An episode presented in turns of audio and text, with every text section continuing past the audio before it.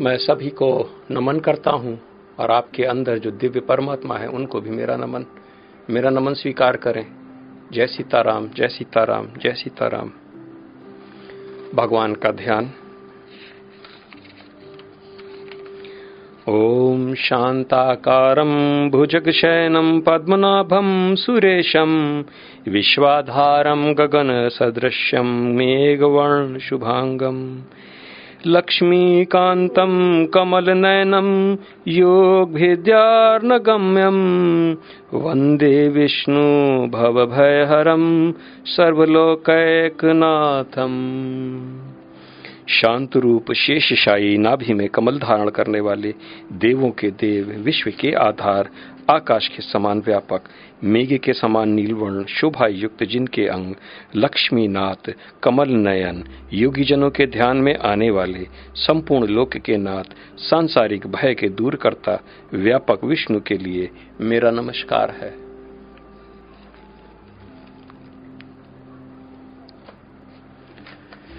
कल हमने आठवां अध्याय समाप्त कर दिया था। आज नवा अध्याय राज विद्या राजगुह योग। इसको लोग परम गुह ज्ञान भी कहते हैं, क्योंकि ये ज्ञान में और भी श्रेष्ठ भगवान अपना एक पहले छोटा ज्ञान, फिर उसके ऊपर और परम ज्ञान, अब ज्ञान के ऊपर भी और परम ज्ञान। लोगों का ऐसा मानना है कि भक्ति के दो पुत्र हैं, ज्ञान और वैराग्य। बात एकदम सत्य है, लेकिन भक्ति के जो दो पुत्र हैं, उसमें वो ज्ञान नहीं, वो परम ज्ञान है, क्योंकि सबसे पहले ज्ञान के कारण ही भाव की शुद्धि होती है, और भाव जब शुद्ध हो जाता है, तभी भक्ति की उत्पत्ति होती है। फिर उसके बाद गृह ज्ञान ऐसा ज्ञान जो कि बहुत ही परम है, वो प्राप्त होता है वैराग्य के साथ।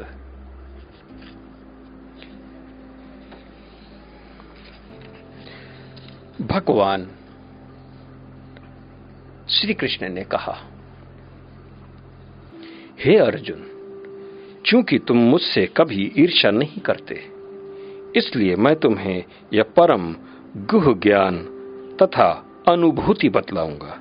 जिसे जानकर तुम संसार के सारे कलेशों से मुक्त हो जाओगे। अविद्या की हज़ार परतें हैं। एक परत के बाद दूसरी परत। और कभी कभी हमको छोटे मोटे ज्ञान से हम उस परत को हटा नहीं पाते हैं। ऐसे ही माने कि अगर बरसों की गंदगी जमी है तो केवल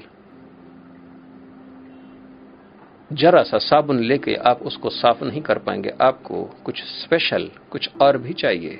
नींबू भी चाहिए और एसिड भी स्ट्रांग एसिड चाहिए।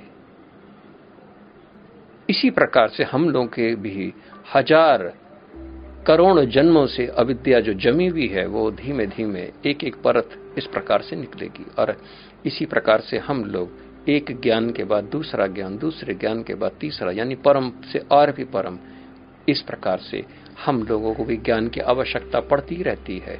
ये जो भगवान बता रहे कि गुहगान तथा अनुभूति, यानी कि एक्सपीरियंस जो कि सेल्फ रियलाइजेशन के लिए सबसे ज़्यादा आवश्यक है, वो यहाँ पर भगवान भगवान को अब उम्मीद है कि अब संसार के जितने भी सारे कलेश हैं, उससे तुम मुक्त हो जाओगे। आखिर ये ज्ञान क्या है? इस ज्ञान को हम लोग भी जान ले, भली भांति समझ ले, ताकि हमारा भी जीवन के सब कलेश सब मिट जाए। क्योंकि कलेश केवल यही कलेश को हम लोग अपने सर पे ढो रहे हैं और अपना जीवन को यूँ ही बिता रहे हैं। हर समय कलेश, हर समय कलेश। कभी एक कलेश से निकलते हैं तो दूसरे कलेश में हम लोग अपने आप को पहुँचा देते हैं। हम लोग कभी भी इस भंवर से निकल ही नहीं पाते कि आखिर ये कलेश कब तक पीछा करेंगे? लेकिन यहाँ पर भगवान का ऐसा अनुमान है कि सारे कलेश अब नष्ट हो जाएँगे। दूसरा श्लोक भगवान कह रहे हैं कि यह ज्ञान सब विद्याओं का राजा है, इसलिए ये राज विद्या कहलाती है। ये सब, यह ज्ञान सब विद्याओं का राजा है, जो समस्त रहस्यों में सर्वाधिक गोपनीय है। यानी कि ये कभी भी बोला नहीं क्या ये गोपनीय से गोपनीय है। यह परम शुद्ध है और चूँकि यह आत्मा की प्रत्यक्ष अनुभूति कराने वाला है, अतः यह धर्म का सिद्धांत है। यह अविनाशी है और अत्यंत सुखपूर्वक संपन्न किया जाता है। ये ऐसा विद्या है जो कि राजयोग के भीतर, जब राजयोग आप करते हैं, तब ये आपको प्राप्त होता है, क्योंकि ये अनुभूति का विषय है। अब भगवान कह रहे हैं कि अब हम उस राजयोग के जो अंतर राज विद्या है, जो कि हम अनुभूति के द्वारा प्राप्त करते हैं, वही हम आपको बताएँगे। क्योंकि ये परम शुद्ध है, क्योंकि ये सबसे ज़्यादा पवित्र और इसी ज्ञान के कारण ही हम आत्मा का अनुभव करते हैं अपने भीतर। और ये ज्ञान के न होने से आप आत्मा का अनुभव नहीं करते। और इसी को हम परोक्ष रूप से अनुभव करना कहते हैं कि अब हम इसकी पूरी तैयारी कर लिए हैं और अब हम इस ज्ञान को भी प्राप्त करने के पश्चात ध्यान के अंतर्गत हम उस आत्म तत्व को हम महसूस कर लेते हैं।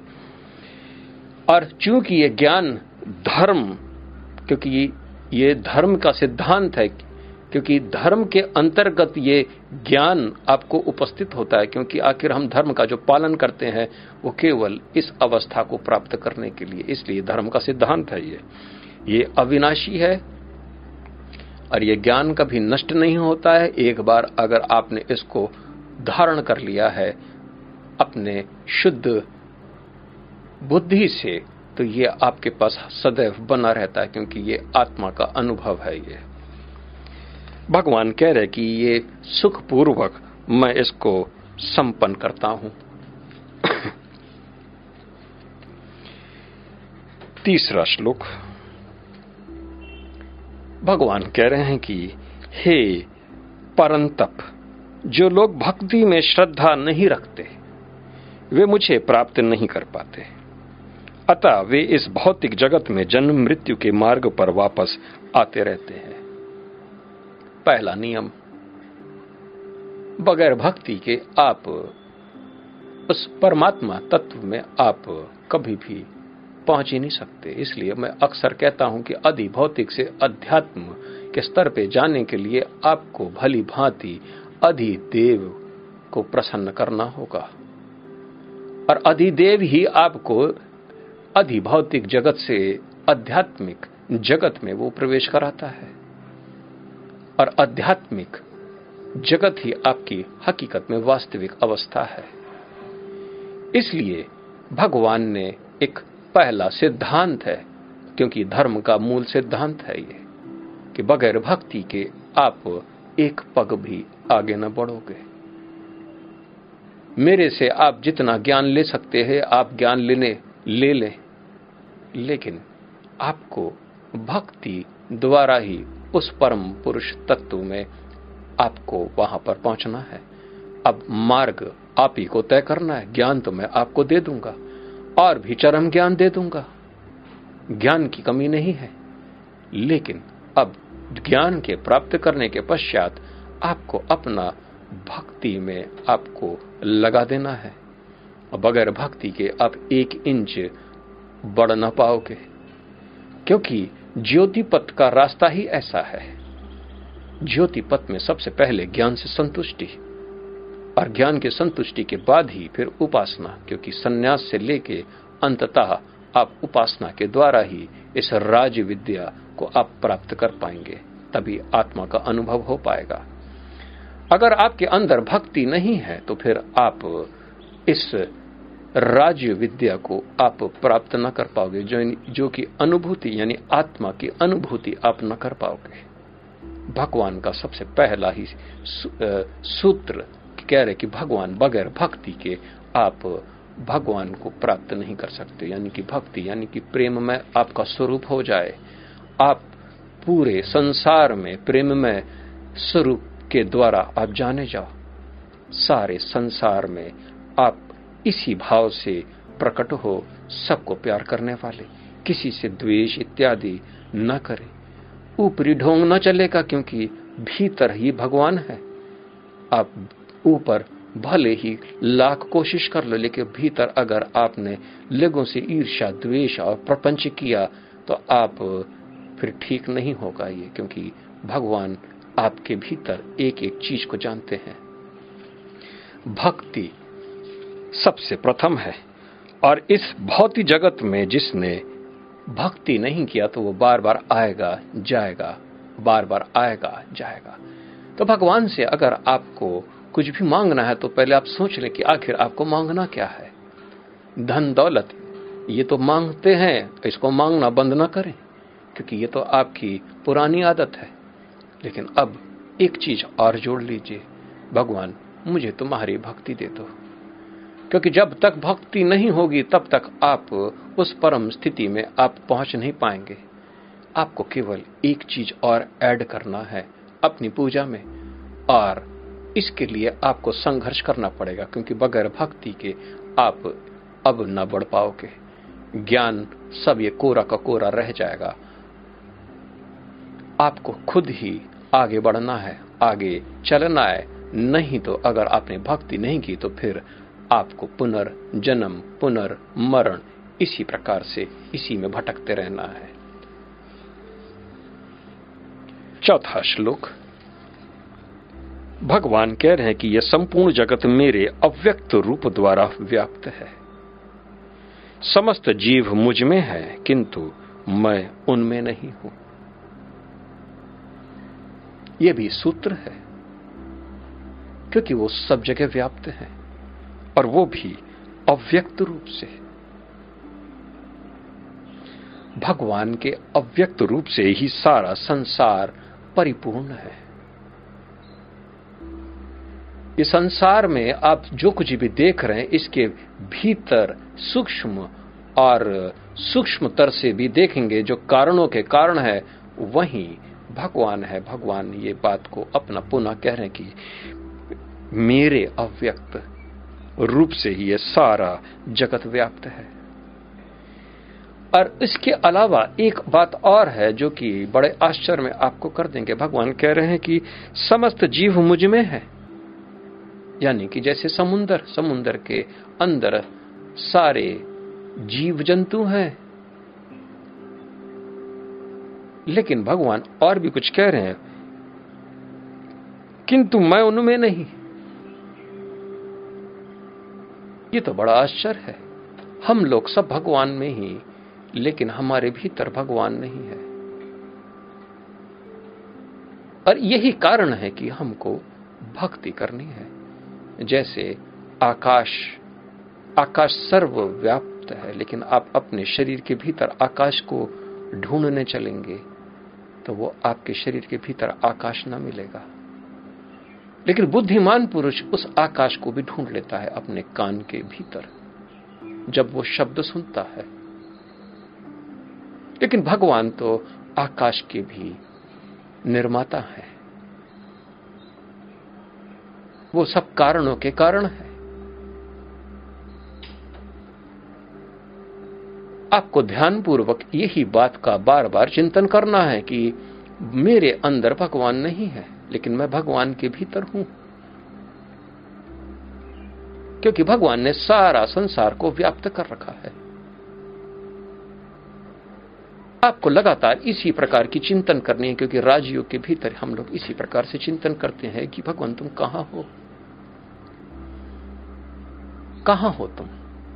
कहाँ देख रहे तुमको, लेकिन मेरे भीतर नज़र नहीं आ रहे, बाकी बाहर तो सब नज़र आ रहे, और ये जो भीतर नज़र आ गया तो बस उसी दिन ये पूर्ण हुआ। सारे योग पूर्ण हो गए। मेरे अंदर तुम भी हो। ये। लेकिन भगवान ने यहाँ पर कह रहे हैं कि मैं सब, सारे समस्त जीव मुझमें है, लेकिन मैं किसी में नहीं। जिस प्रकार से हम कर्म को करते हैं, उसी प्रकार से जैसे कर्म में जो अकर्म कहलाता है, क्योंकि भगवान का स्वरूप अकर्म के रूप में है, वो कहता है कि योगी जो परम ज्ञान को उपलब्ध हो जाता है कि ये सारा कर्म करने पर भी, वो कहता है कि ये कर्म मैंने नहीं किए। ये बात इसी प्रकार से है कि सब में संलग्न होने के कारण भी वो किसी में लिप्त मान नहीं है, लिप्त। हम इसको और समझने की कोशिश करते हैं, क्योंकि भगवान और इसको समझाएँगे, क्योंकि अर्जुन भी आप ही की तरह थे। उनको ये बात शायद समझ में ना आई, भगवान उसको पुनः कह रहे हैं कि तथापि मेरे द्वारा उत्पन्न सारी वस्तुएँ मुझमें स्थित नहीं रहती। जरा मेरे योग ऐश्वर को देखो। भगवान कह रहे हैं कि जितनी भी वस्तुएँ हैं, ये मुझसे ही उत्पन्न है। लेकिन उसमें स्थित नहीं है, क्योंकि भगवान ने सबसे पहले आकाश का निर्माण किया और स्वतः पीछे हट गए, उसी में प्रवेश कर गए। आप सोचेंगे आकाश पे ही तो सब चीज़ें स्थित है। लेकिन भगवान तो उससे और आगे बढ़ते बढ़ते बढ़ते बढ़ते सूत्रधार की तरह जब आप सेल्फ रियलाइजेशन को प्राप्त हो गए वही क्षण उस दिन आपको ऐसा महसूस होता है कि अभी तक का जितना भी आपने ये कार्य इत्यादि बखेड़ा जो किया है, वो आपने नहीं किया। अब तो उसमें दृष्टा मात्र थे। ये दृष्टा मात्र की ही स्थिति है, क्योंकि भगवान यहाँ पर यही बताने की कोशिश कर रहे हैं कि ये जितनी वस्तुएँ सारी उत्पन्न हुई हैं, मुझमें स्थित नहीं रहती। इसलिए ये परमानेंट नहीं है, क्योंकि भगवान तो परमानेंट है, ये सब टेम्परेरी ये बुलबुले के समान है। आप जब सो जाते हैं तो पूरा एक संसार निर्माण हो जाते जिसको हम कहते हैं स्वप्न। ये पूरा संसार निर्माण हो जाता है। और जैसे आप आँख खोलते हैं तो केवल आपको स्मरण के रूप में रह जाता है, बाकी वो सारा संसार कहाँ स्थित था, आप सोचते हैं कि ये कहाँ चला गया, सारा संसार। इसी प्रकार से ये पूरी सृष्टि है। आप ऐसा सोच के देखें कि भगवान सो रहे हैं। और भगवान जब सो रहे हैं तो उन्होंने सपना देखा, और सपने के अंदर उन्होंने सब कुछ देखा। यानी कि उन्होंने हमको देखा, आपको देखा, सबको देखा। और एक दिन ये सपना टूट जाएगा। सपने के भीतर जो भी अंदर जितनी भी वस्तुएँ होती हैं, वो सब आप ही का हिस्सा है। लेकिन आप उसमें नहीं है, आप एक अलग से जान पड़ते हैं। सामने वाला कोई और लगता है। लेकिन वो सब आपके कारण ही है। आप ही के द्वारा आप ही की शक्ति से प्रकट होते हैं वो। सपने की दुनिया भी इसी प्रकार से है। जैसे ये सृष्टि की दुनिया। सपने के अंदर आप दुनिया भर के जानवर, इत्यादि, पूरा महल, सब कुछ बखेड़ा देखते हैं, लेकिन वो हकीकत में वो आप ही की ऊर्जा है, आप ही का स्वरूप है, सारे स्वरूप आप ही के हैं। लेकिन फिर भी आप उसके अंदर आप अलग होते हो और दूसरा कोई और नज़र आता है, क्योंकि यही स्थिति है परमेश्वर की। आपको उस वक्त भान लगता है कि वो सारा संसार अलग है, दूसरा है, और आप उससे भिन्न हो, क्योंकि वो आपका स्वप्न है। वो आप ही के ऊर्जा से सारा सब कुछ उत्पन्न हुआ है, और जैसे आप जागृत हो जाते हो तो ये सारा सब कुछ नष्ट हो जाता है। इसी प्रकार से आप देखने की कोशिश करें। मैंने तो केवल एक दृष्टिकोण यहाँ रखा है, सपने का दुनिया को आपके सामने, लेकिन ये तो वास्तविक है। भगवान कहते हैं कि जरा मेरे योग ऐश्वर को देखो। भगवान के योग और ऐश्वर को देखो। क्या स्थिति है आत्मा की? भगवान कहते हैं पुनः, यद्यपि मैं समस्त जीवों का पालक हूँ, भरता हूँ और सर्वत्र व्याप्त हूँ, लेकिन मैं इस विराट अभिव्यक्ति का अंश नहीं हूँ, क्योंकि मैं सृष्टि का कारण स्वरूप हूँ। ये सारा सृष्टि पूरा जो ब्रह्मांड है, सब भगवान के कारणों से उत्पत्ति हुई है, लेकिन भगवान इसमें नहीं है।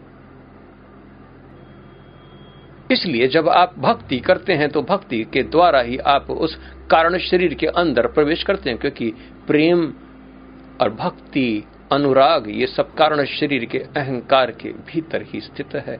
और वहाँ पर एक पतली सी झिल्ली है, जिसको अविद्या कहते हैं। और जब ये ये प्रेम आपका इतना विशाल हो जाता है तो वो झिल्ली फट जाती है, और अपना रूप आप वहाँ पर प्रकट करने, यानी भगवान का वो स्वरूप आप देख पाते हैं।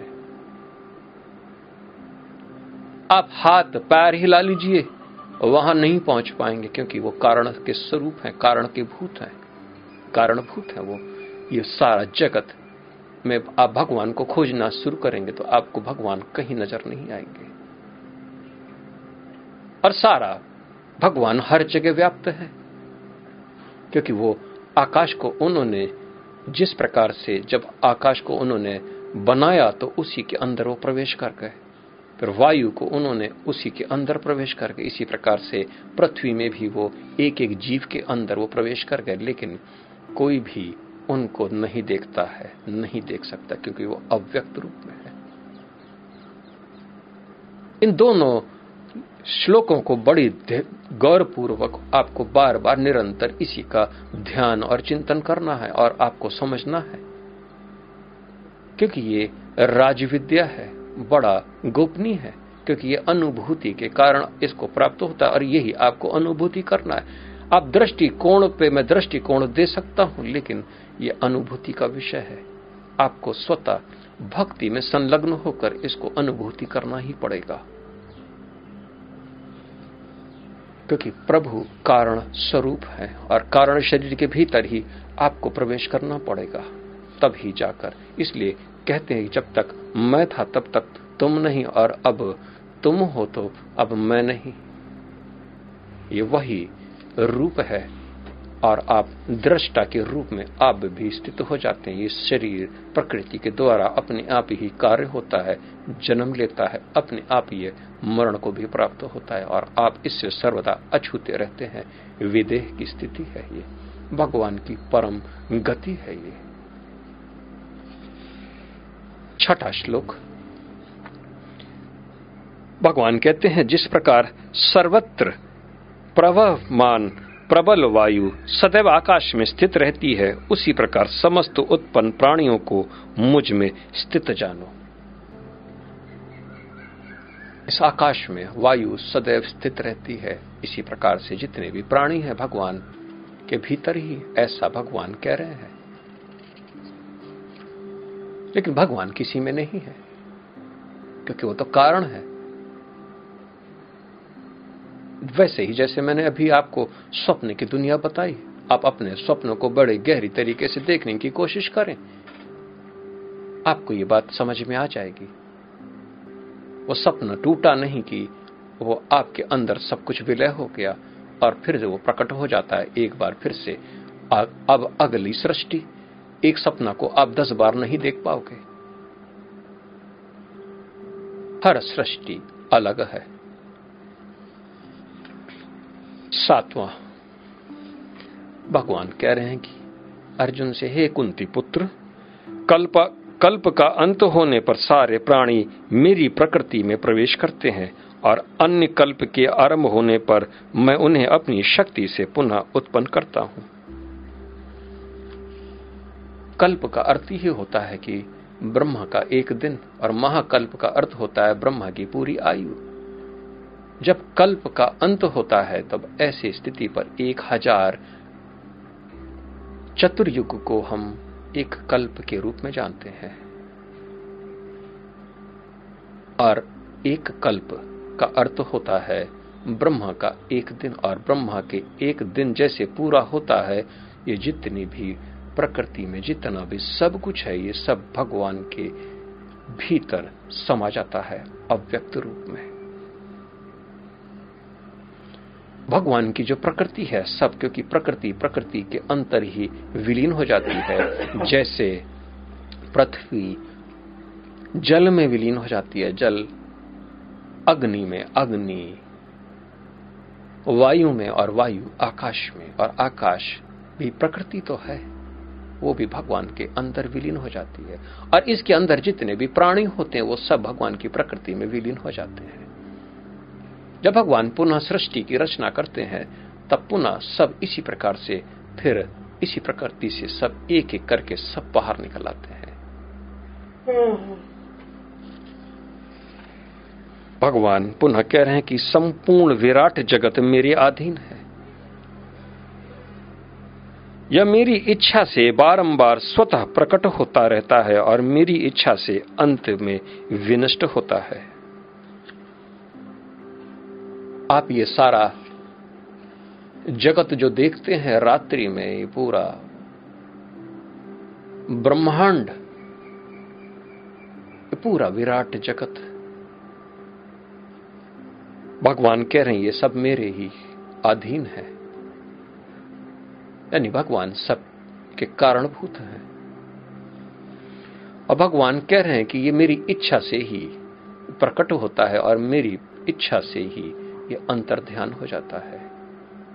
और हम लोग अपनी छोटी छोटी इच्छाओं से इस संसार को बदलने की कोशिश करते हैं। इसलिए जो भक्त होता है, वो इच्छा करना त्याग देता है। वो अच्छी तरीके से समझ जाता है कि ये मेरी छोटी इच्छा का कोई मतलब नहीं है, क्योंकि यहाँ पर तो केवल भगवान की इच्छा और भक्त कभी यह नहीं कहता है कि, भगवान, तुम मेरे हो। वो तो कहता है, भगवान, जैसी तेरी इच्छा, वैसी मेरी भी इच्छा। क्योंकि वो भली भांत जान जाता है कि, जैसी तेरी इच्छा, वैसे ही मेरी इच्छा। और अपनी सारी इच्छाओं का वो त्याग करता है, वो दमन कर देता है अपनी इच्छाओं का। और स्टेट ऑफ़ डिजायरलेसनेस में वो आराम से उसी स्थिति में वो अपने आप को पाता है। और भगवान जिस प्रकार से अपनी इच्छा के द्वारा इस संसार को प्रकट करते हैं, इस संसार को की व्यवस्था करते हैं और इस संसार को अपनी इच्छा के द्वारा इसको अपने में लीन कर लेते हैं, इसी प्रकार से वो मनुष्य भी भक्ति के द्वारा भगवान की ऐसी इच्छा है, वो आनंदित होकर संतुष्ट हो जाता है और अपनी छोटी छोटी तुच्छ इच्छाओं से उसका अब कोई कारण नहीं होता है। इसलिए भक्ति करना अति सर्वश्रेष्ठ है, क्योंकि भक्ति के द्वारा ही आप ये बात समझ पाते हैं। और इस ज्ञान के अभाव से आप तो लगातार आप इच्छा करते रहेंगे, लेकिन यह ज्ञान के कारण ही आप एक जगह स्थिरता को प्राप्त करेंगे, क्योंकि ये सब उस प्रभु की इच्छा है। और इसलिए ये सब प्राप्त हो रहा है, आपके छोटे मोटे कष्ट इत्यादि सब इसी प्रकार से। और आपको तो केवल आवाज़ लगानी है। और अपना प्रेम में स्वरूप बनाकर इस सारे जगत में आपको प्रेम करना है। क्योंकि वो सब जगह व्याप्त है। और भक्ति का अर्थ ये ही होता है कि वो पूरे विश्व भर में जो व्याप्त विष्णु है, उससे प्रेम यानी कि एक एक कण में सबके साथ प्रेम होना, उसके अंदर राग और द्वेष इत्यादि सब प्रकार से नष्ट हो जाता है, क्योंकि ये तो भगवान की इच्छा है। और इसीलिए मैं कहता हूँ कि कभी कभी आश्चर्य में मैं पढ़ जाता हूँ कि भक्ति में, मेरे से जो भक्ति हो रही है कि आखिर ये भक्ति कौन कर रहा है? क्योंकि मैं पाता हूँ कि भक्ति भी मैं नहीं करता। ये भक्ति स्वतः भगवान स्वतः भगवान ही है जो मेरे शरीर के द्वारा वो करते हैं और ये इसका सारा हमको, श्रेय हमको देते हैं। आप भी जब भक्त बन जाएँगे तो आप और भगवान के बीच में जो संवाद होगा, वो कोई न समझ पाएगा। ये बड़ी भीतर की बात है। और ये संवाद ही तो भक्ति है, इसलिए आप भी भक्ति में रत हो जाइए, लेकिन अपनी छोटी छोटी इच्छाओं को दरकिनार कर दें। भगवान के लिए आप खड़े हो जाइए। भगवान से कहें कि मैं तुम्हारा हूँ।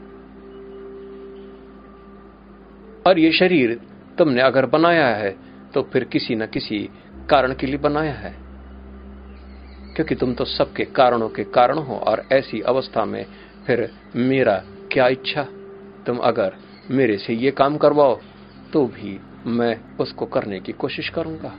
क्योंकि हमको भली भांत मालूम है कि क्योंकि मेरे अंदर वो शक्ति भी नहीं है इस कार्य को करने के लिए तो तुम स्वतः मेरे शरीर के भीतर आके एक कार्य को करके चले जाते हो।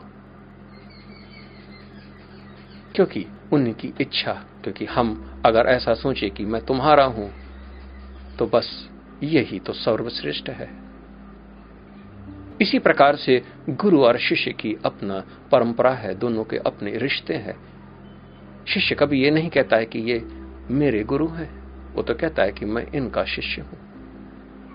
और जैसे ही वो कहता है कि मैं इनका शिष्य हूँ तो वो अपनी तुच्छ इच्छाएँ को दरकिनार करने में सक्षम हो जाता है। फिर तो गुरु की जैसी इच्छा उसके हिसाब से वो बरतता है। एक स्त्री को भी इसी प्रकार से अपने पति के साथ प्रेम करना चाहिए और उसको ऐसा ही कहना चाहिए कि मैं इनकी पत्नी हूँ। जैसी इनकी इच्छा, वैसा ही मैं कार्य करूँगी। ये प्रेम है, ये प्रेम स्वरूप है। और ज्ञान आपको यही तो सिखा रहा है, क्योंकि भगवान की ऐसी दिव्यता है और इस दिव्यता को ग्रहण करने के लिए आपको वही दिव्यता आपको भी अपनानी ही पड़ेगी, क्योंकि पवित्र तत्व से ही पवित्र तत्व की प्राप्ति हो सकती है और ये ज्ञान अति पवित्र है, अति गोपनीय है।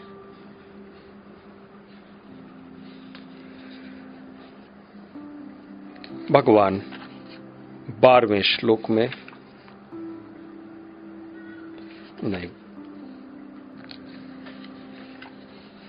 मैं अभी आठवां श्लोक पढ़ रहा था, अब नवा श्लोक। भगवान कहते हैं, हे धनंजय, ये सारे कर्म मुझे नहीं बाँध पाते हैं।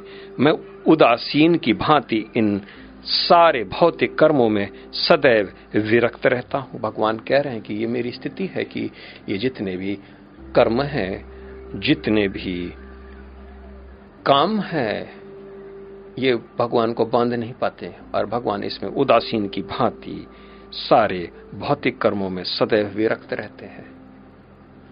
इसलिए अगर कोई परम ज्ञानी की स्थिति भी ऐसे ही हो जाती है, वो कर्म इत्यादि सारे कर्मों वो करता है, लेकिन कोई फल में बंधा नहीं रहता, किसी कर्म के अंतर्गत वो बंधा नहीं रहता है तो आप ये सोच ले कि ये परम लक्षण है भगवान में मिलने का।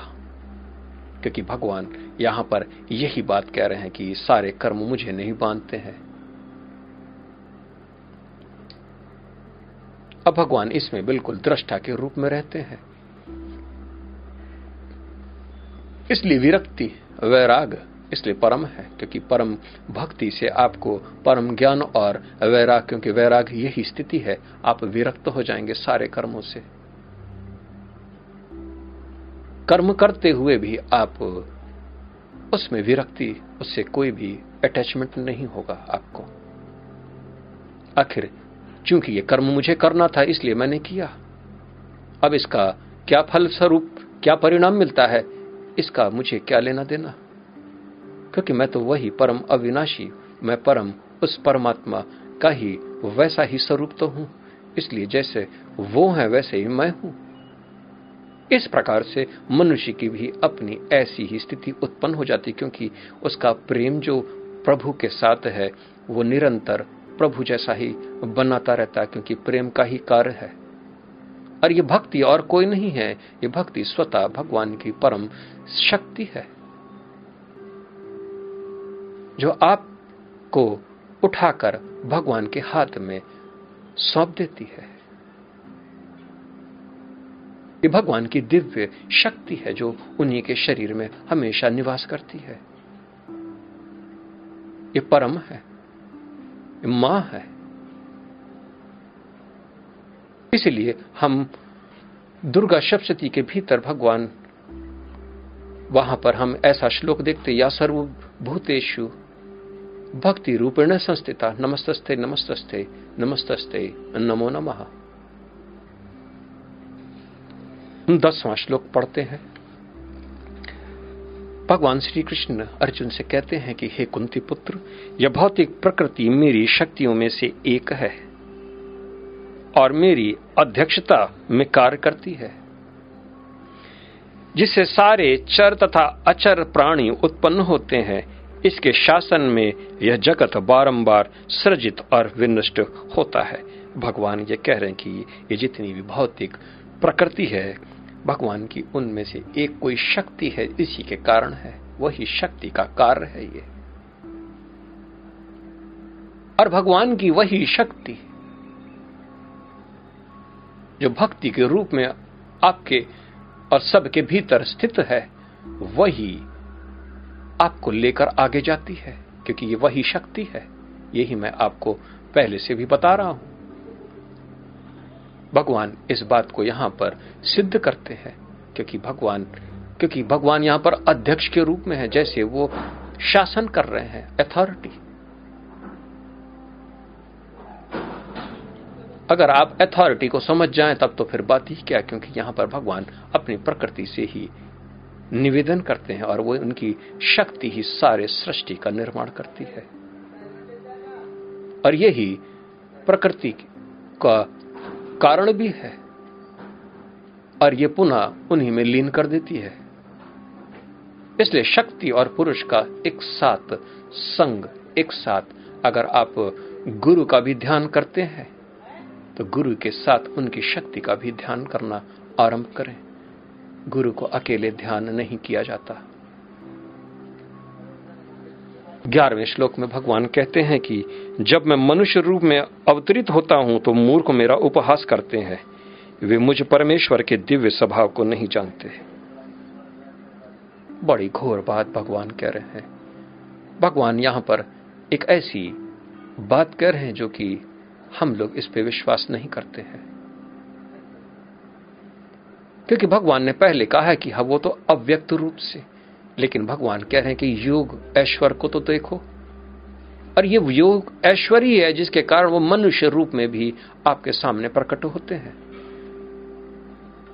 और जब वो मनुष्य रूप में अवतार लेते हैं, तब जो मूड होते हैं, जो मूर्ख होते हैं, वो नहीं जानते। उनसे कहते हैं कि ये ना तुम हो ही नहीं सकते क्योंकि वो तो अव्यक्त रूप में है। तुम कैसे हो सकते हो? बड़े रहस्य हैं। जैसे कल की भगवान के विषय में भी बड़ा रहस्य है। कल की भगवान के विषय में ऐसा रहस्य जो कि हमारे वेदों के अंतर्गत है, कि उपनिषदों, पुराणों के अंतर्गत है। कल की भगवान भी अब इस कलयुग में उनको आना है, लेकिन मनुष्य के रूप में आना है। लेकिन भगवान यहाँ कह रहे हैं कि जब मैं मनुष्य रूप में अवतरित होता हूँ तो मूर्ख मेरा उपहास करते हैं। वे मुझे परमेश्वर के दिव्य स्वभाव को नहीं जानते। जैसे राम, जैसे कृष्ण, जैसे बुद्ध और वैसे ही कल की कल की भी आएँगे। और जब वो आएँगे, रहेंगे और उसके बाद यहाँ से जब चले जाएँगे, तब आपको लगेगा कि अरे, चूँकि अब वो चले गए तो आप अपना माथा बैठ के, छाती बैठ के पीटेंगे, हाय रे, वो तो चले गए। हमको पता ही नहीं चल पाया। हम उनको साधारण मनुष्य समझते रहे। और हमारे वेद पुराण के भीतर ऐसे दृष्टांत हैं कि उनमें ये बात लिखी भी गई है कि वो संबल मुरादाबाद संबल मुरादाबाद ग्राम विश्वनेश नामक ब्राह्मण के घर में जन्म लेंगे। संबल मुरादाबाद। अगर आप इसको संधि विच्छेद करते हैं, अगर आप संधि विच्छेद करते हैं इसको तो आप देखेंगे सम माने बराबर, बल, संबल। जैसे मनुष्य का बल होगा, वैसे ही इनका भी संबल होगा। और मुराद धन आबाद अगर कोई भी मुराद लेकर जो भी आएगा, उनके पास वो सबको पूरा करने में के सक्षम होंगे। संबल मुरादाबाद। और विष्णुवेश नामक ब्राह्मण के घर में तो इसमें भी आप संधि विच्छेद करें, विश्व धन न धन ईश, विश्व जिसे ईश्वर न माने, ऐसे ब्राह्मण होंगे वो। यानी कि वो आपके सामने ज्ञान से परम ज्ञान इत्यादि सब रख देंगे, लेकिन आप कहेंगे, ये तो वो तो है ही नहीं। क्योंकि यहाँ पर वो पहले से अपने को विश्व जिसे ईश्वर न माने। इतने बराबर बल आप तो कहेंगे कि ये तो भगवान है तो अपना मुझे वो रूप दिखाए, मुझे अब सारी अपनी सिद्धियाँ दिखाए। और वो यहाँ पर आपसे कह देंगे कि तो मैं तो मैं तो ऐसे ही हूँ, क्योंकि मैं बराबर हूँ, संबल। कल की भगवान का भी ऐसे ही आना होगा और ऐसे ही वो चले जाएँगे। वही परम, परमात्मा जब मनुष्य के रूप में आएँगे तो जो मूल है, उनको न समझ पाएँगे और वो उनका मुखौल उड़ाएँगे। जो ज्ञान है, जो रत रत है, जो कि दिव्य ज्योति की तरफ़ ले जाने वाला है, वो यहाँ पर स्थापित करना ही तो है उनको। क्योंकि धर्म जब जब नष्ट होता है, वो पुनः बार बार आते हैं। धर्म की स्थापना करने। क्योंकि उन्हें इसी प्रकार से हम लोगों को वचन दिया है, हम लोगों को तारने के लिए। तो भगवान भी मनुष्य के रूप में अवतार लेते हैं, लेकिन हम लोग मूर्ख हैं, जो भगवान को नहीं समझते। कुछ ऐसे धर्म भी आज के युग में चल रहे हैं, जो कहते हैं कि भगवान तो कभी भी मनुष्य के रूप में आ ही नहीं सकते। उनकी मूर्ता तो अति परम है। और वो मूर्ति तोड़ने में लग जाते हैं क्योंकि भगवान जैसे आए थे मनुष्य के रूप में हम लोग उन्हीं की वैसे ही मूर्ति बना के उनको पूछते हैं कि भगवान, इस बार भी आप मनुष्य के रूप में आओगे? इस बार हम चूक न जाएँ। इसलिए हम लोग मूर्ति बनाते हैं, मूर्ति बना के हम भगवान को पूछते हैं, चाहे कृष्ण की, चाहे राम की, चाहे उनके अवतारों की। और दूसरे धर्म वाले हैं जो हमारी मूर्ति तोड़ते हैं और कहते हैं कि मूर्ति को पूजन करने वाले शैतान होते हैं। ये भगवान की माया तो है। इसलिए भगवान पहले कह रहे हैं कि मूण है। जो मैं मनुष्य के रूप में अवतार लेता हूँ तो ये मुझ पर हँसते हैं, मुखल उड़ाते हैं। और कृष्ण भगवान जब कौरवों के सामने गए थे तो वहाँ पर सब उनका इसी प्रकार से मौखल उड़ा रहे थे, केवल भीष्म हाथ जोड़ के खड़े हो गए। धृतराष्ट्र उनको कभी समझ ही ना पाए।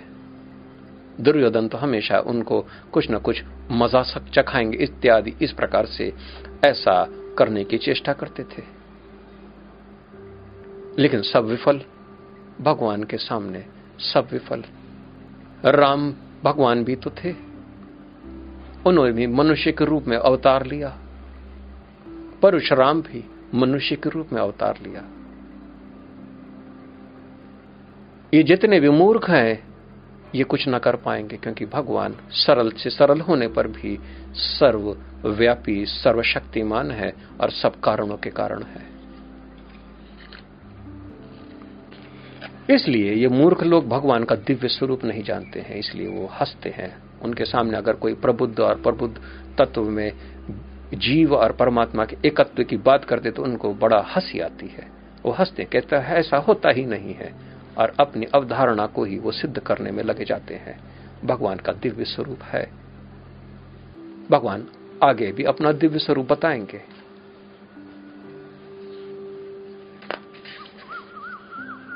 बारवा श्लोक भगवान कहते हैं, जो लोग इस प्रकार मोहग्रस्त होते हैं, वे आसुरी तथा नास्तिक विचारों के प्रति आकृष्ट रहते हैं। इस मोहग्रस्त अवस्था में उनकी मुक्ति, आशा, उनके सकाम कर्म तथा ज्ञान का अनुशीलन सब निष्फल हो जाते हैं।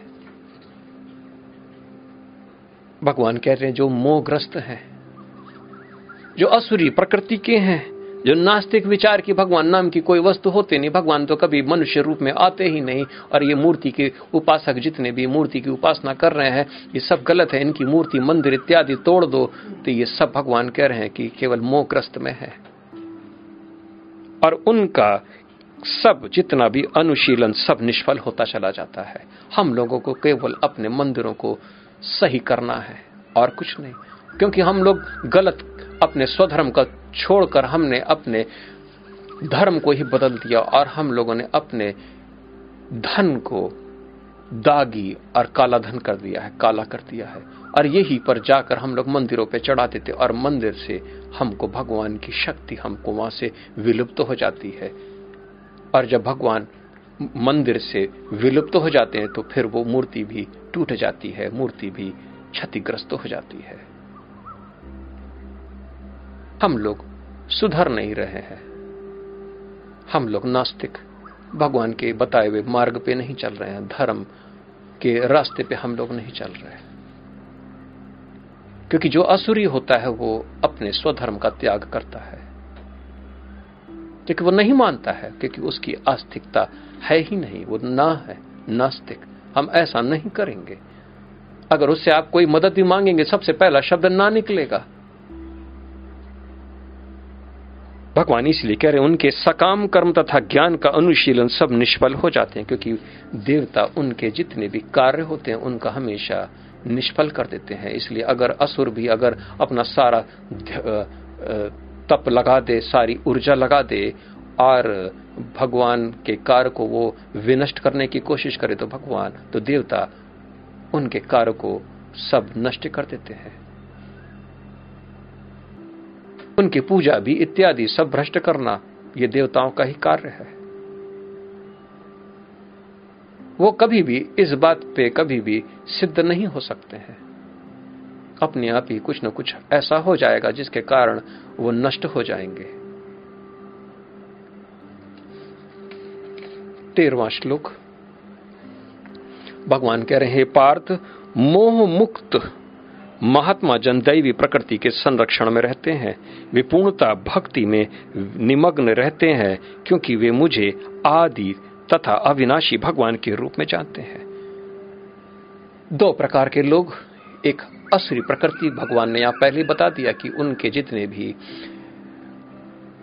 उनके जितने भी यज्ञ इत्यादि सब वो भगवान उसको निष्फल कर देते हैं, क्योंकि वो असुर है, क्योंकि वो नास्तिक है। भगवान का मुखल उड़ाते हैं वो लोग। भगवान को मनुष्य के रूप में वो नहीं मानते हैं कि होते ही नहीं भगवान, ऐसे आ ही नहीं सकते। वो होते ही नहीं। वो परम ज्ञान इत्यादि सबको वो हमेशा मानते नहीं। वो आज वेस्टर्न पूरे सोसाइटी ये कहता है कि एनलाइटेंड एनलाइटमेंट यानी कि wisdom can not be communicated वो हँसते हैं। और मैं यहाँ पर विजडम को कम्युनिकेट कर देता हूँ। वो कहते हो, ही नहीं सकता है। जबकि होता आया है। हमारे सनातन ऋषि, वहाँ सनातन काल से ऋषियों ने अलग अलग दृष्टिकोण से इस अनुभव की बात बताते हुए चले आए हैं। ये परम ज्ञान ही तो है जो हम आपको आज बता रहे हैं और जो गीता और उपनिषदों में व्यक्त है। क्या ये हमको कम्युनिकेट नहीं हो रहा है? तो विजडम कैन बी कम्युनिकेटेड लेकिन ऐसी मान्यता रखे हैं। और इसलिए वो सनातन धर्म को कुचलने में लगे हुए हैं, क्योंकि अगर सनातन धर्म अगर आगे बढ़ गया तो उनके सब खोखले धर्म जो है, वो सब एक बिल्कुल ताश के पत्ते के समान एकदम से गिर पड़ेगा। इसलिए वो सारी अपनी ऊर्जा लगा रहे हैं कि सनातन धर्म को किसी न किसी तरीके से नष्ट किया जाए, मूर्ति के उपासकों को मार दिया जाए, मूर्ति तोड़ दी जाए। लेकिन सारे सारे जो मंदिर हैं उनके भी मंदिर हैं वो हमारे ही पीठ के स्थल पे ही उन्होंने बना रखे हैं क्योंकि आखिर शक्ति तो उनको भी चाहिए लेकिन उसको उन्होंने दूषित कर दिए हैं। और दूसरे प्रकार के जो लोग होते हैं जो उनके अंदर मोह से मुक्त होते हैं और मोह से मुक्त होने, हो, होने के कारण वो दैवी प्रकृति में वो अपना समस्त जीवन जीते हैं। दैवी प्रकृति। अदैवी प्रकृति के अंदर ही, उसके अंदर 26 गुण होते हैं, जिसके कारण ही वो भक्ति में संलग्न हो जाता है। भक्ति में वो अपना पूरा जीवन जीता है। वो धर्म को भली भांत करता है और अपने स्वधर्म में स्थित रहता है और इस संसार में वो उभर जाता है, क्योंकि यहाँ पर भगवान देवता उसका संरक्षण करते हैं।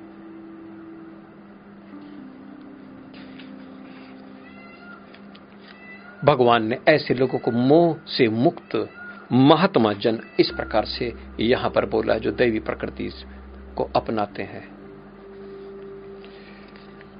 चौदवा श्लोक, भगवान पुनः कहते हैं, ये महात्मा मेरी महिमा का नित्य कीर्तन करते हुए, दृढ़ संकल्प के साथ प्रयास करते हुए, मुझे नमस्कार करते हुए, भक्ति भाव से निरंतर मेरी पूजा करते हैं। भगवान उनको स्वतः कह रहे हैं कि ये तो महात्मा है। और भगवान की महिमा का ये नित्य कीर्तन करते रहते हैं। उनको भय नहीं होता है। और दृढ़ संकल्प है उनके अंदर। उन्होंने निश्चय और निर्णय कर लिया कि मुझे केवल भगवान के सिवा और कुछ नहीं चाहिए। और इसलिए भगवान करे दृढ़ संकल्प के साथ प्रयास करते हुए। और भगवान को नमस्कार करते रहते जहाँ पर भी कोई भी है, अतिथि का सत्कार भी उसमें भी नमन करना है, सबको नमन करना है, क्योंकि भगवान तो सर्वदा सब जगह व्याप्त है एक एक कण के रूप में। और पता नहीं कौन से मनुष्य के रूप में भगवान आपके सामने प्रकट हो जाए और आप उस दिन भूल कर बैठे, उनका आप मुखल उड़ाते, उनकी हँसी करते, आप उनकी बेजती करते और अपने घर से आप उनको बाहर निकाल दे। आपको तो सतर्क रहना है क्योंकि आपको, लेकिन भगवान ये कह रहे हैं क्योंकि ऐसे ये महात्मा जन है। जो भगवान की महिमा का नित्य चर्चा करना है उनको। अपने रिश्तेदार, अपने मित्रों से केवल भगवान की महिमा का ही चर्चा करना है उनको। और उसको चर्चा करने में वो आनंद को महसूस करते हैं, आनंद की अभिव्यक्ति होती है। किसी और की महिमा का गुणगान न सुनते हैं, न गाते हैं, न किसी की निंदा करते हैं, लेकिन केवल भगवान की महिमा के विषय में। और भगवान की महिमा ही ऐसी है, क्योंकि उनको सारा प्रयास वो करते हैं कि किसी न किसी तरीके से हम भगवान में, हम लय हो जाएँ। और यही महिमा का लगातार गुणगान ही भक्ति भाव है। और भगवान कह रहे हैं कि बार बार मुझे नमस्कार करते हैं, और भक्ति भाव में नित्य, निरंतर मेरी पूजा करते रहते हैं। पूजा भी कभी पंच उपचार के द्वारा या कभी षोडश उपचार के बाद। विशेष त्योहार के समय पर हम लोग षोडश उपचार करते हैं, यानी सोलह प्रकार से अपनी भक्ति को अपने यही क्रिया योग है। भगवान को स्नान करना आर्द देना, आसन देना, उनको स्नान कराना, उनको वस्त्र पहनाना धूप, चंदन इत्यादि अर्पित करना। फल देना। चित्र देना। रोली चढ़ाना। उपवस्त्र पहनाना उनको। और दीप उनको दिखाना। उनको बार बार नमन करना। आचमिनी जल चढ़ाना। इस प्रकार से षोडश उपचार है सोलह प्रकार के। इस प्रकार से हम लोग मंत्र के साथ भगवान की को पुकारते हैं और भगवान की उनकी पूजा करते हैं। फिर कथा इत्यादि का हम लोग वाचन करते हैं और विशेष पूजा भी अगर करनी हो तो आगे बढ़ते हैं। लेकिन रोज तो हम लोग तो पंच उपचार तो करते ही करते हैं मिनिमम पाँच चीज़ें तो करते ही करते हैं। ये सब भक्ति है भगवान को। आप प्रेममय होकर भगवान को नहलाना, भगवान की तरफ़ देखना, उनकी मूर्ति। और ये मूर्ति मूर्ति नहीं है। आपको ये इस प्रकार से विचार करना है कि पता नहीं किस दिन आप मेरे सामने किसका रूप, क्या रूप लेकर मेरे सामने आ जाओ है भगवान। मुझे इतनी शक्ति देना कि मैं तब आपको पहचान लू और मैं भली भांत से आपके कोई दूसरा रूप बना के आ जाए तो मैं भी मैं पहचान लू। क्योंकि सीता जी वहीं चूक गई थी, वो रावण को पहचान ना पाई थी। आपको ये लगातार भगवान से प्रार्थना इसी प्रकार से करना है कि आप ऐसे दुष्ट लोग जो भयस बना के आते हैं, उनसे आप मुझे दूर करें। आप जब सामने आए तो आप किस प्रकार से आए, ये आप अपनी बात रख सकते हैं। मर्यादा तो हम लोग राम से ही सीखते हैं, और कृष्ण से हम परम ज्ञान की अभिलाषा लेके भगवत गीता पढ़ते हैं। हालाँकि कृष्ण भी अत्यधिक मर्यादित थे। पंद्रवा श्लोक।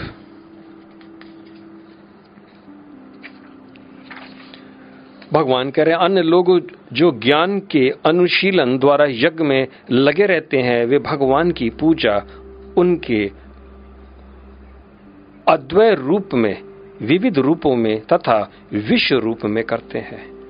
इसके और भी हैं जो ज्ञान जो ज्ञान के अनुशीलन में लगे रहते हैं, वो भगवान की पूजा अलग अलग रूपों में, कोई ज्ञान स्वरूप में उनकी उपासना करता है, कोई यज्ञ के स्वरूप में उनकी उपासना करता है, और कोई अलग अलग विधि रूपों में तथा विश्व रूप में भी सारा संसार भगवान ही है, सारा संसार विष्णु ही है।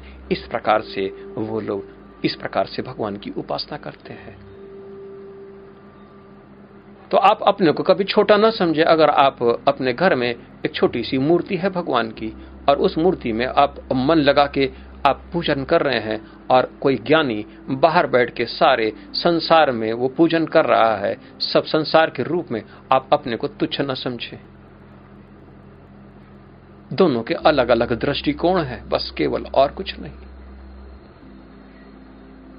एक अपनी दृष्टिकोण के हिसाब से भगवान में अपना मन लगाए हुए है, दूसरा अपने ज्ञान के द्वारा अपने दृष्टिकोण में लगाए हुए, इसलिए उद्धव और गोपियों में अक्सर वाद विवाद हो जाता था। गोपियाँ उद्धव से चिढ़ती थीं। वो कहती थी, तुम्हारा ज्ञान बेकलू बेकार है, लेकिन उद्धव ऐसा नहीं थे।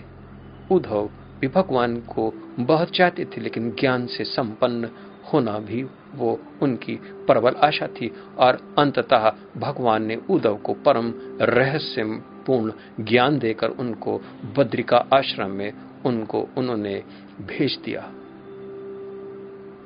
हम एकादश स्कंद श्रीमद् भागवत पुराण के भीतर हम उद्धव और भगवान श्री कृष्ण का संवाद देखते हैं। वो बड़ा परम है, बड़ा गोपनीय, बड़ा रहस्यपूर्ण।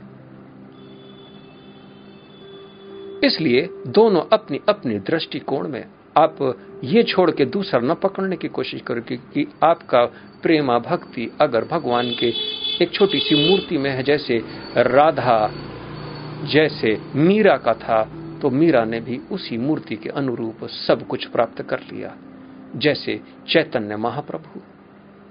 इसलिए इस भगवत गीता से पहले मैंने सभी ऐसे वैष्णव भक्त जिन्होंने भगवान की परम भक्ति की है, उनको भी मैंने नमन किया क्योंकि वो हमारे इस चीज़ के वो स्रोत है। उन्होंने हमारे ऊपर कृपा की, इस प्रकार से भक्ति करना है। तो भक्ति के अलग अलग स्वरूप हैं। कोई ज्ञान के रूप में भगवान पे निरंतर अपना ध्यान जमाए हुए है। और जो भक्ति करने वाला भी है, वो भी तो ज्ञानी ही है, क्योंकि ज्ञान के द्वारा ही उसने अपने भाव को शुद्धि करी है। दोनों एक हैं, लेकिन अलग अलग दृष्टिकोण वाले हैं। आप किसी दूसरे इंसान की दृष्टिकोण बदलना क्यों चाहेंगे? आप अपनी दृष्टिकोण में अगर आप स्थित हैं, जैसे उसकी इच्छा, जैसे प्रभु की इच्छा। हम लोग अक्सर ईर्षा कर बैठते हैं। एक को ज़्यादा महान मानते हैं और अपने को कमज़ोर मानते हैं, जबकि ऐसा नहीं है। एक घर की एक गृहिणी भी अगर भगवान से प्रेम करती है तो फिर वो इस संसार में सबसे शक्तिशाली जो अपने को मानता है, ऐसा कोई साधु, उससे भी वो लड़ सकती है और उसको हरा सकती है। और हमारे पुराणों के अंतर्गत इस प्रकार से ऐसा बहुत बार है।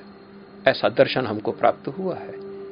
इसलिए छाती पीट पीट कर कहने और अपने को पुजवाने में जो होड़ लगी है आज के सन्यासी और साधुओं में कि मुझे ही पूजो, मैं ही सब सर्वश्रेष्ठ हूँ, ये कोरी बकवास है। घर के अंदर भीतर बैठा हुआ भी एक छोटा सा आदमी जो कभी बाहर नहीं जाता हो और मूर्ति पे अपना ध्यान टिकाए हुए है, भगवान से नित्य श्रद्धा पूर्ण अपना वो पूजा पाठ कर रहा है, वो भी इतना शक्तिशाली है कि आप उसको समझ नहीं पा सकते हैं। क्योंकि सबकी दृष्टिकोण अलग है, इसलिए कभी भी एक भक्त दूसरे के भक्ति को तहस नहस करने की कोशिश न करे। मैं अपनी वाणी यहीं विराम दे रहा हूँ। कल पुनः मैं सोलवें श्लोक से अध्याय नौ से हम शुरू करेंगे। तब तक के लिए मुझे आज्ञा दीजिए। जय सीताराम जय सीताराम जय सीताराम।